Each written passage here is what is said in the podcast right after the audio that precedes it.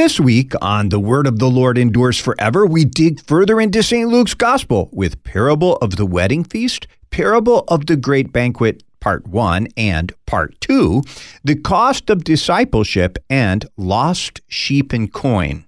Join me, Pastor Will Weedon, for The Word of the Lord Endures Forever, your daily 15 minute verse by verse Bible study on demand. Listen at thewordendures.org or your favorite podcast provider.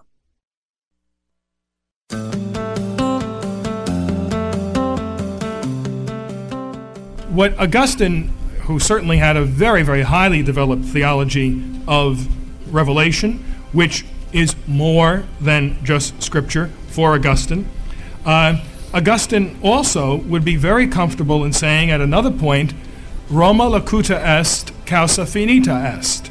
Rome has spoken and the case is closed. That's Father Peter Stravinskas, founder and superior of the Priestly Society of St. John Henry Cardinal Newman, speaking in a debate with James White of Alpha and Omega Ministries. Well, I guess the first thing we should ask is Did Augustine actually say that? And when he said it, what was the context? Does St. Augustine teach that the church decides doctrine? Welcome back to Issues Etc. It's time for our series responding to Roman Catholic proof texts. Joining us, Dr. Stephen Parks, Associate Professor of Theology and Philosophy at Concordia University, Irvine, California. Stephen, welcome back. Thank you. Thank you for having me, Todd. How old is this claim? It has several facets to it papal infallibility, kind of the magisterial infallibility of the church to just finalize and decide doctrine. Yeah, so it's somewhat of a difficult question to answer. And the reason that it's difficult is because the development over time happens so slowly that even in the time of the Reformation, for example, there was a general idea amongst the Catholics that the church was infallible in some way, but they hadn't really, even at that time, nailed down exactly how. So was it just the Pope was infallible? And if so, how and when? Or was it councils that were infallible? And if so, how and when? Or was it just sort of the church in general and her regular teaching? And if so, how and when? Or was it ultimately some sort of mixture of those things? And so when you read the reformers and they're critiquing the idea of infallibility, one of the complaints that they constantly make is that while the church tells us that they're infallible, they never actually tell us how. So it's not really until really recent in history at Vatican I in 1868 where we get some of the recent ideas concerning papal prerogatives and especially papal infallibility. Before that, we see that there were lots of Catholics, even all the way up until the 19th century, who did not believe in papal infallibility. In fact, some people may not know that very popular catechisms that were in circulation prior to Vatican I actually say that the idea of papal infallibility is a Protestant idea that they try to foist upon Catholics to make them look silly and unhistorical.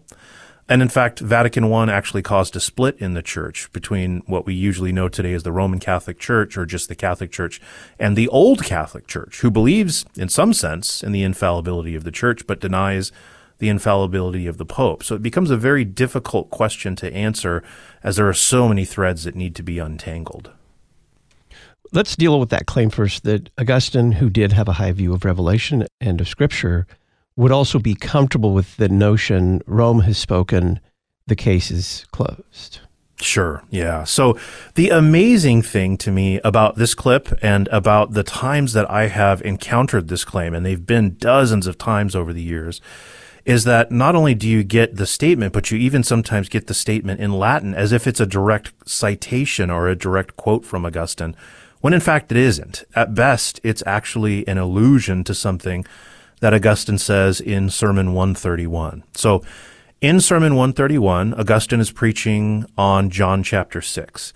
And as he's going through the text of John chapter 6, he hits upon statements like John 6:44 where Jesus says, "No one can come to me unless the Father who sent me draws him." And Augustine takes the opportunity then to uh, be able to preach against the doctrines of the Pelagians. Now, the Pelagians, for listeners who may not be familiar, were those who essentially denied original sin and therefore taught that all of us were kind of born just as holy as Adam and Eve were in the Garden of Eden. And so sin didn't impact our will. We were able to convert ourselves. We were able to simply through the exercise of our will keep God's laws perfectly and therefore earn our salvation. So Augustine is preaching against these things.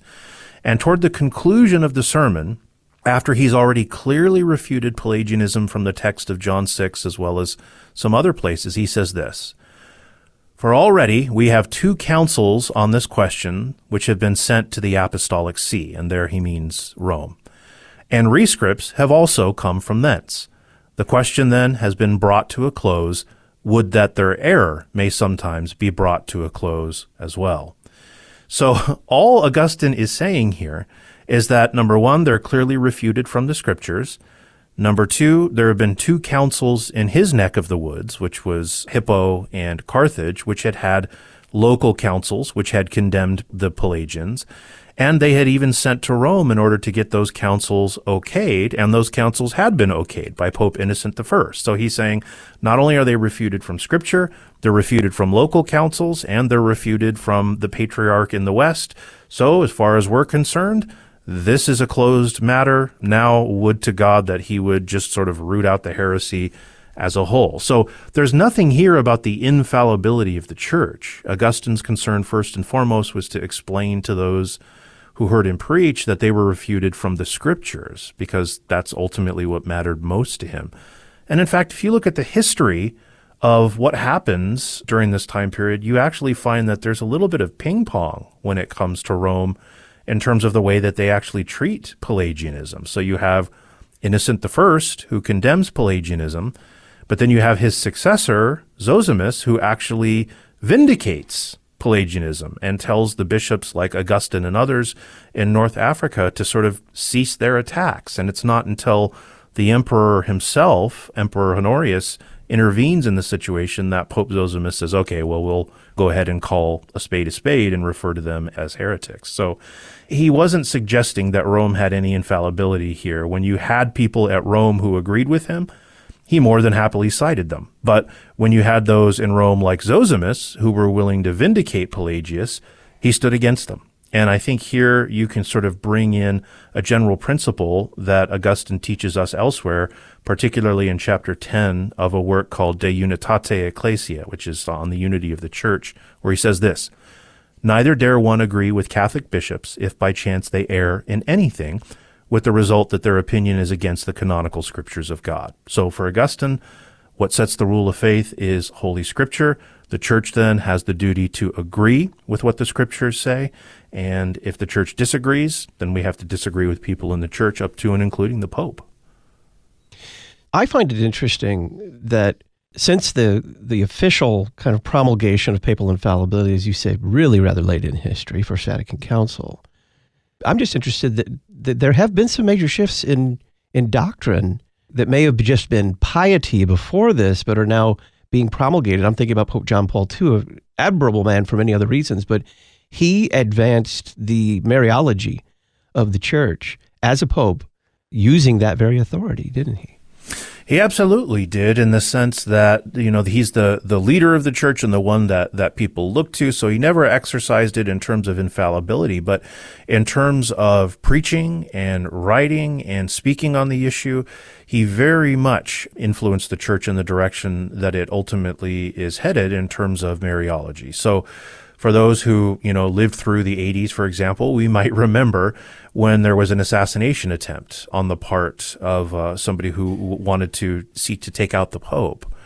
And the Pope credited Mary with actually saving his life. And that sort of devotion to the mother of our Lord was encouraged by the Pope. And that sort of idea was most certainly encouraged in terms of the laity. So we do continue to see this. And we've seen some recent examples as well where some church teaching is being changed. For example, as it relates to their teaching on the death penalty where Francis previously had allowed and permitted the death penalty and now says that it's not permissible any longer. So we really are starting to see some some remarkable changes as a result of the Pope's exercising this kind of authority.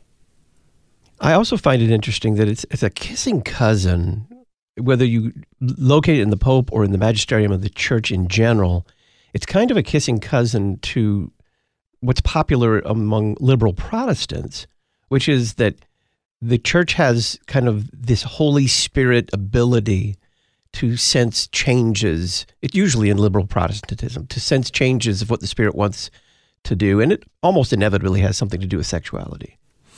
Yeah, and, and inevitably it always seems like they blame the spirit or suggest that the spirit is revealing to them to go the way of culture. You ever notice that? That they, they never stand against culture, but they always instead go along the directions of, uh, of culture. The reality is this we have to walk kind of a careful path where, on the one hand, we don't want to attribute too much authority to the church and suggest that the church is infallible, but on the other hand, we don't want to go the way of the way in which many Anabaptists and others during the time of the Reformation went, which was to suggest that the church has no authority whatsoever. So this, I think, is what tends to happen when people sometimes read the fathers, is they come to them having been influenced by Anabaptist traditions, which suggests that the church really has no authority. And they see the church fathers saying that the church has some authority, even great authority, and they assume that that authority must therefore be infallible. But when you read the reformers themselves, they speak very highly of the authority of the church. So, just as an example, Philip Melanchthon in his Loci says this. He says, Therefore, who will be the judge when a dissension arises about a statement of Scripture, since there is need of the voice of one who settles controversy? I reply, The Word of God itself is the judge, and to it is added the confession of the true church. In this way, controversies over doctrine are settled. So, kind of if you think about the way in which Augustine handled things, right? He was convinced that the Pelagians were wrong on the basis of Scripture. In his letter, he refutes them first and foremost, or in his sermon, rather, he refutes them first and foremost on the basis of Scripture. And then, and only then, does he point to the confession of the church? This is exactly what Melanchthon says here. Or you can look at Martin Chemnitz in his Enchiridion, where he says this when bishops teach the word of God pure and incorrupt and enjoin what Christ commanded to be observed, then their authority is sanctioned by Christ. Now, you can imagine sort of taking these two statements and suggesting that if you found them in somewhere like Augustine or Jerome, people would seize upon them as if they somehow taught infallibility, but they don't. The church is an authority. God has given us lots of authorities here on earth. He's given us parents, for example, who have genuine divinely given authorities he has given us earthly government, which has genuine, divinely granted authority. And he's given us the church, which also has a genuine and divinely granted authority. But none of those institutions are infallible, and all of them are to be governed in accordance with the rules and the principles that God lays down, particularly as it relates to the church, those that are given to us in Holy Scripture. Dr. Stephen Parks is our guest. He's Associate Professor of Theology and Philosophy at Concordia University, Irvine, California. We're answering the question Did St. Augustine teach that the church decides doctrine? What will we find in Scripture to refute the idea that Scripture is insufficient for establishing doctrine? If then you have been raised with Christ, seek the things that are above where Christ is, seated at the right hand of God. Things above. That's the theme for this year's hymn sing at the Issues Etc. Making the Case Conference. The bridegroom soon will call us. Jerusalem the Golden, Wake Awake for Night is Flying, and a whole bunch more. You don't want to miss it. Making the Case is Friday, June 16th and Saturday, June 17th at Concordia University, Chicago. Learn more at issuesetc.org. Expert guests, expansive topics, extolling Christ. You're listening to Issues, Etc. Have you heard of the nones? I'm not talking about Roman Catholic women who wear habits. Rather, I'm talking about those who mark none on religious preference surveys. It is the fastest growing religious group in the United States, and it's something we need to pay attention to. The March issue of the Lutheran Witness takes up this question regarding where they come from, what they believe, and how we can point them to Christ and Him crucified for the forgiveness of their sins. To learn more, pick up your copy of the Lutheran Witness. Visit witness.lcms.org to learn more. The Lutheran Witness, helping you interpret the world from a Lutheran perspective.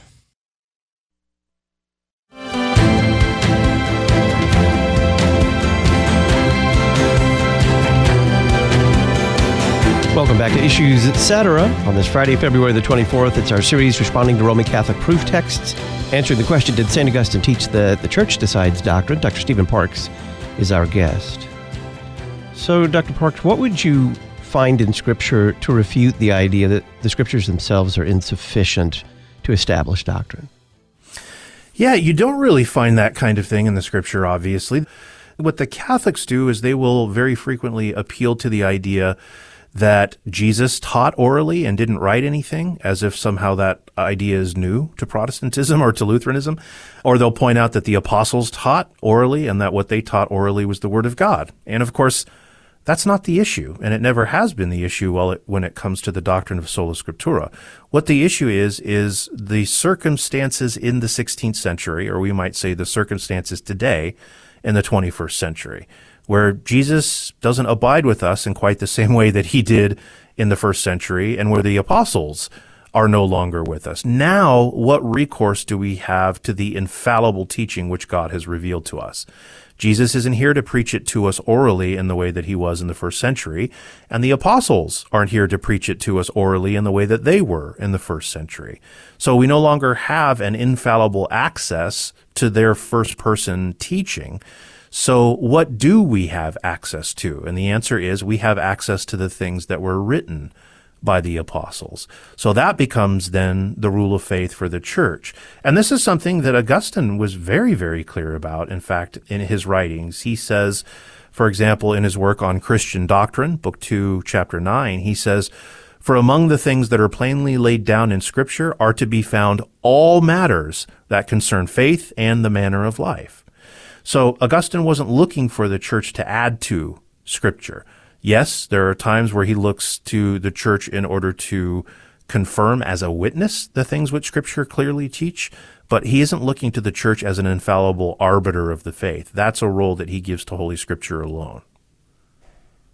So, if we were just having a casual conversation, how would you advise someone to respond when it is asserted that the church is able, either through the papacy or through the kind of general magisterium or the councils, decide the doctrine, actually finalize, rather than simply confess true doctrine.